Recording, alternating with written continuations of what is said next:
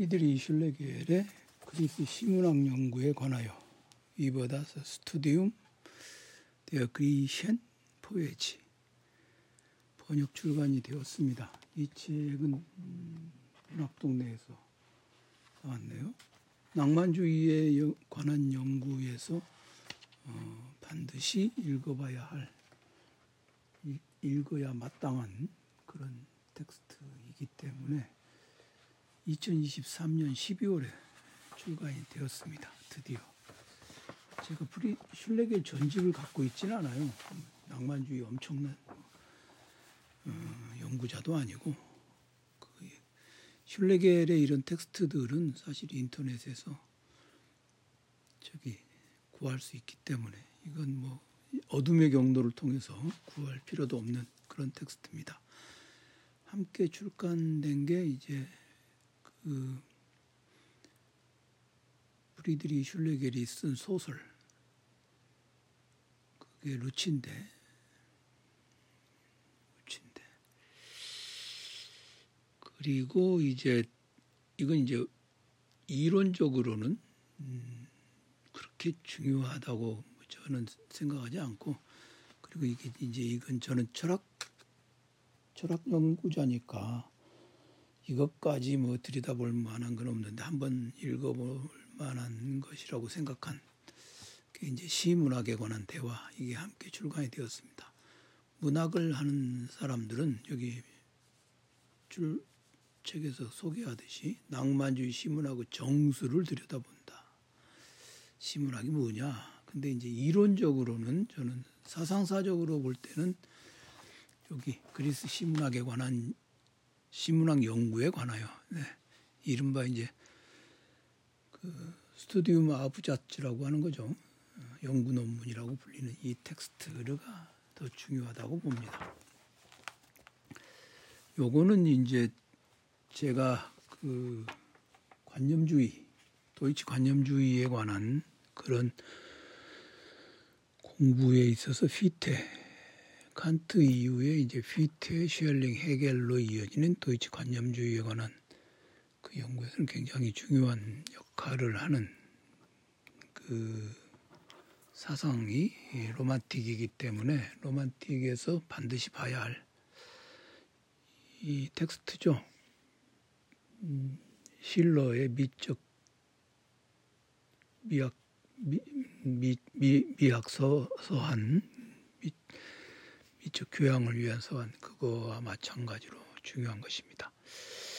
자, 요것은 요 책은요. 요 책은 일단 뭐 처음부터 쭉 읽어가지고 뭐 할 수 있는 뭐 그런 것도 아니고 그렇기 때문에 일단 서문이 있습니다. 서문이 꽤 길어요. 이 서, 문을 먼저 읽으시면 안 돼. 이런 책은 이 책은 서문을 먼저 읽어가지고 아 이게 뭐, 못하냐 뭐 이렇게 돼 버려요. 그리고 챕터 1로 분류되어 있는 음, 지금 이게 원 처음에 그 출간된 것은 처음에 출간된 것은 이런 챕터 구별이 없는데 이 책의 번역대 본이 그 프리드리 슐레겔 예, 프리드리 빌레름 슐레겔이 있고 이제 아우구스트 슐레, 슐레겔이 있죠. 형이에요. 그 사람이. Kritische Friedrich Schlegel Ausgabe 그래서 이제 전집판에서 번역을 한 것들은 이렇게 챕터가 제목이 붙어 있습니다. 근데 이제 챕터 1이 근대 시예술의 혼란스러운 현 상황이고 챕터 2가 아름다운 것과 흥미로운 것의 전개와 대립 그리고 그리스 시예술에 나타난 미의상, 그리스 포에지에 대한 반론, 새로운 포에지의 탄생에 대하여 이렇게 돼 있고 뒤에 이제 해설이 있습니다. 낭만주의 문학이론의 기원 해가지고 해설이 있는데 책 사면은 이제 해설부터 보죠. 저는 해설이 뭐라고 말을 못 하겠어요. 뭐 어떻게 된 건지 잘 모르겠습니다. 이게 해설 읽어봐도 아, 잘 써졌어요. 네, 좋습니다. 근데 얇은 책인 것에 비하면 이 슐레겔의 이 텍스트가 굉장히 논란이 많고 또 또 굉장한 그 주석이 필요한 텍스트이기 때문에 해설이 좀 부족하지 않나 그런 생각을 얼핏 해봤습니다. 어, 앞서 방금 전에 말씀 앞서 말씀드린 것처럼 이 텍스트는 서문부터 읽으면 안 돼요. 서문이 뭔가를 알려주는 것 같은데 서문 읽으면 그래 뭐 어쩌라고라는 생각밖에 안 드는 그런 텍스트입니다. 중요한 것은 아름다운 것과 흥미로운 것의 전개와 대립이라고 하는 챕터 2부터 읽어야 됩니다.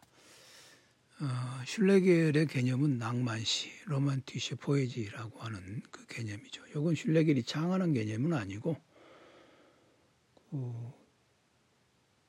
프레드릭 바이저의 그 낭만주의의 명령 그걸 보도 나올 수 있듯이 창만대, 창안한 개념은 아닙니다.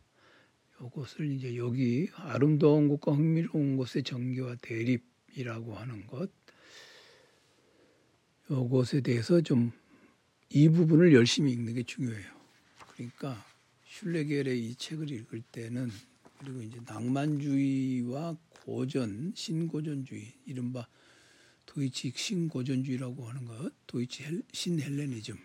음, 제가 여러 번 말씀드렸죠. 신헬레니즘이라고 하는 것에서 그 뭡니까? 신헬레니즘이라고 하는 것에서 중요한 대립이 뭐냐? 이제 아름다운 것 여기서 아름다운 것은요 그냥 우리가 더 뷰티 일반을 가리키는 게 아니라 고전적 아름다움을 의미합니다 여기서. 그러니까 고전적으로 아, 고전적인 의미에서야 고전적 아름다움과 흥미로운 것 여기에 이제 근대 시가 일반 로만티시의 포에지가 추구하는 바이죠. 그래서 여기 아름다운 것과 흥미로운 것의 전개와 대립 이렇게 돼 있는 거 있잖아요. 요거 지금 그 번역자가 밑에 각주를 달았듯이 각주를 달았듯이 음, 뭘, 뭐라 그러나요? 원래는 없는 제목이에요. 없는 제목인데 이게 아름다운 것과 흥미로운 것의 계속적인 전개와 대립, 근대문화의 과제와 그것의 해결책에 대한 반대자들의 의제기, 객관적인 미의 접근에 대하여 그리고 포에지의 재탄생에 대하여 이렇게 이제 재판에 각주가 달려 있어요. 이 부분에. 그래서 이제 그거 하나씩을 떼다가 하나씩을 떼다가 이렇게 이제 소제목을 붙였다. 그러, 그렇게 해놨죠. 그러니까 뭐 없는 건데 붙였다. 뭐 그런 얘기입니다. 근데 뭐 특별히 막 이렇게 엄청 잘못 붙인 거나 그런 건 아니에요. 읽기는 좋아. 근데 문제는 이제 편집에 이게 하시라라고 그러나요? 푸터가 없어. 그러니까 쭉 이 책 맨 밑에 페이지 번호만 적어 있으니까 이게 도대체 뭐야 이렇게 되, 될 수가 있어요. 그건 좀 기껏 해놓고 기껏 해놓고 그렇게 할 건 아니잖아요. 그죠? 예. 자 보겠습니다. 어, 경이로 이, 이 이제 그 슐레겔에 대해서 가장 그 전반적인 설명은 어디에서 제가 찾아볼 수 있다고 제시를 할 수 있냐면 경이로운 철학의 역사 3권에 보면 47페이지에 이런 얘기가 있어요. 그리스 시가 표현하는 아름다움은 완전한 중족감을 준다. 그러니까 여기서 슐레겔이 말하는 아름다움이라고 하는 건 그리스 시가 표현하는. 하나의 확고한 형식과 보편적인 차원 안에서 불안감을 사라지게 만든다. 그렇게 되어 있습니다. 그 여기서 이제 그 아름다움 다스쉐네 예, 다스쉐네 아름다운 것 그렇죠?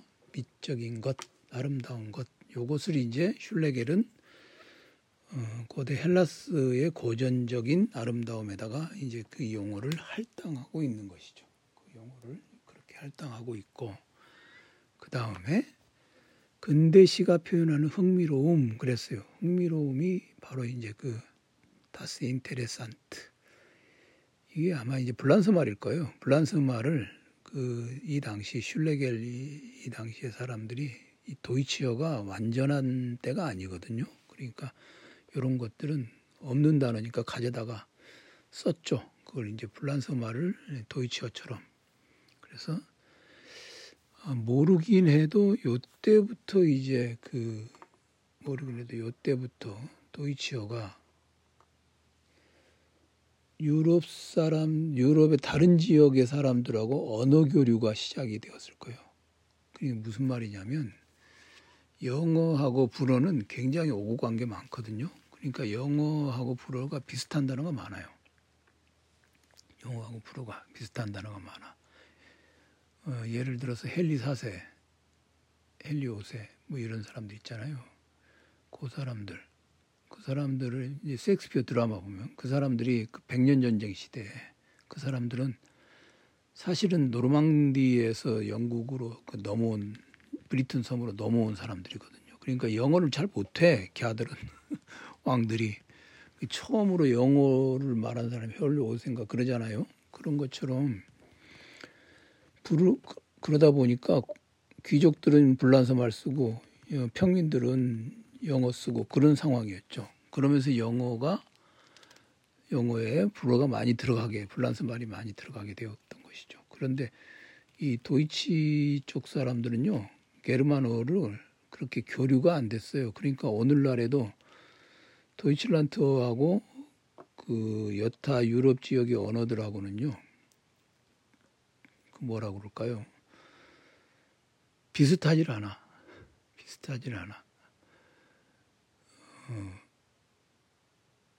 가령 이게 이제 우스갯소리로 하는 얘기입니다.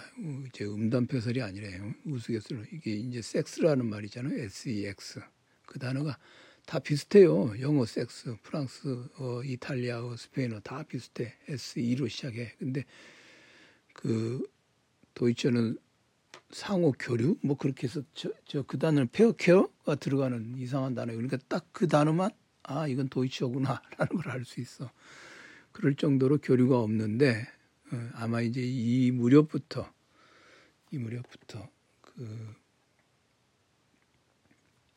말하자면 교류가 있었던 것이죠. 그래서 이제 흥미로움이라고 하는 거, 흥미로움이라고 하는 것을 이제 로만티시 포에지에다가 낭만 시에다가 이 할당을 합니다. 그래서 내용의 독창성 그리고 개별성 특이함을 부각시킨다. 지금 이 경이로운 철학의 역사에서 그 47페이지에서 다루고 있는 슐레겔에 관한 이 간단한 한 문단의 요약, 한 문단의 요약. 요것은 어디서 가져온 거냐? 이게 바로 지금 그리스 시문학에 관한 시문학 연구에 관하여 거기에 지금 우리 한국어판으로 치면 이제 챕터 2에 해당하는 부분, 그 앞부분에서 가져온 거예요. 그러니까 슐레겔에 슐레겔에 있어서 고전적인 고전 시하고 낭만 시의 그 대응 대립 규정을 가장 뚜렷하게 알아볼 수 있는 것. 그리고 가장 많이 인용되는 부분이 바로 이 부분입니다. 어, 근대시는 탐색, 결핍, 갈망의 성격을 가진다. 그런데 이제 그것이 이제 탐색, 결핍, 갈망 뭐 그랬는데 그 번역어들이 이제 그렇게 되어 있거든요. 그거는 제가 이제 조금 이따 설명을 하겠습니다. 그래서 이제 이런 개념을 기반으로 그러니까 이제 이런 대립상이 이루고 있는 그것을 기반으로 슐레겔은 새롭고 전적으로 근대적이며 낭만주의적인 미학 이론을 구축했다. 이렇게 설명을 해놨어요. 경이로운 철학의 역사에서. 근데 지금 방금 읽은 문장 이 개념을 기반으로 그것은 정, 정확하게 말하자면 이 das Schöne하고 das Interessante 요 두 개의 대립을 기반으로 그렇게 되겠죠. 그 다음에 새롭고 전적으로 근대적이며 낭만주의적인 미학 이론을 구축했다. 그랬는데 요 문장만 놓고 보면 슐레겔의 그리스 시문학 연구에 관하여 이 텍스트가 낭만주의적인 미학 이론 구축을 구축에 뭔가 큰 역할을 한 것처럼 돼 있어요. 그렇죠? 이 개념이 등장한 곳이니까 여기가 새롭고 전적으로 근대적이며 전적으로 근대적이며 낭만주의적인 미학 이론을 구축했다. 그렇게 돼 있는데 그러면 그러면 이 의아한 지점이 하나 있어요. 이 책 제목은 이버다스 스튜디움 데어 그리시안 포에지예요.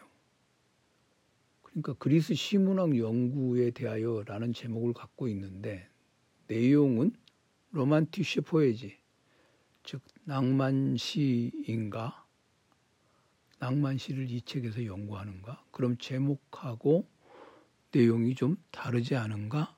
이렇게 의문이 생길 수 있겠죠.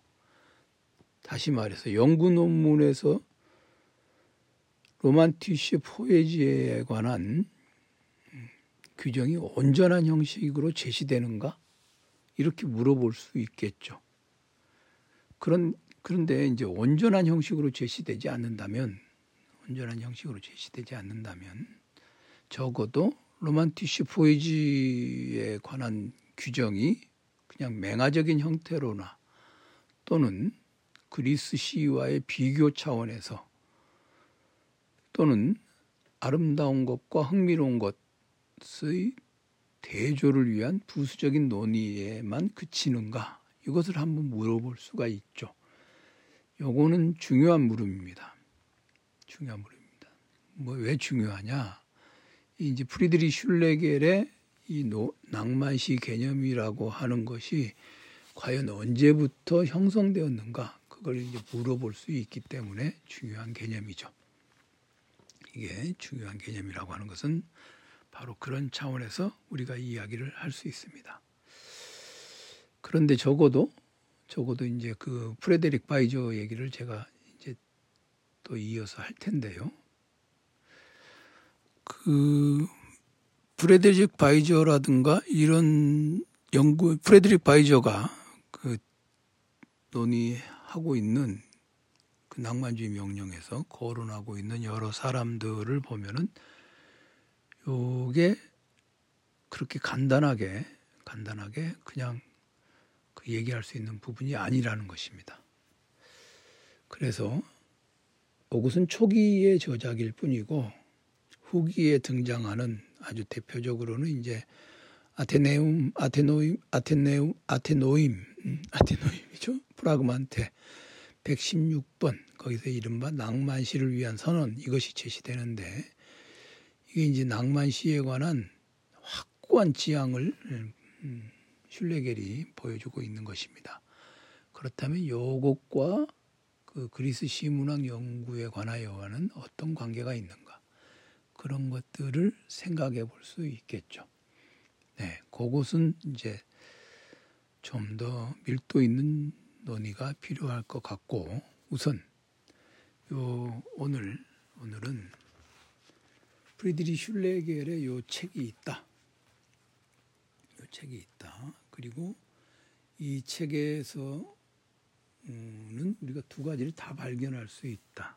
즉 고전 시에 관한 논의와 의미 규정도 발견할 수 있고 슐레길이 후기에 그가 이제 낭만 시의 낭만 시이론 또는 낭만주의 미학의 정초자로까지 알려져 있으니까 그런 것들을 어떤 방향으로 전개해 갔는지에 관한 적어도 맹화적인 일단은 맹화적이라고 하겠습니다. 적어도 맹화적인 그런 그 부분은 부분까지도 찾을 수 있다. 그렇게 얘기할 수 있겠죠.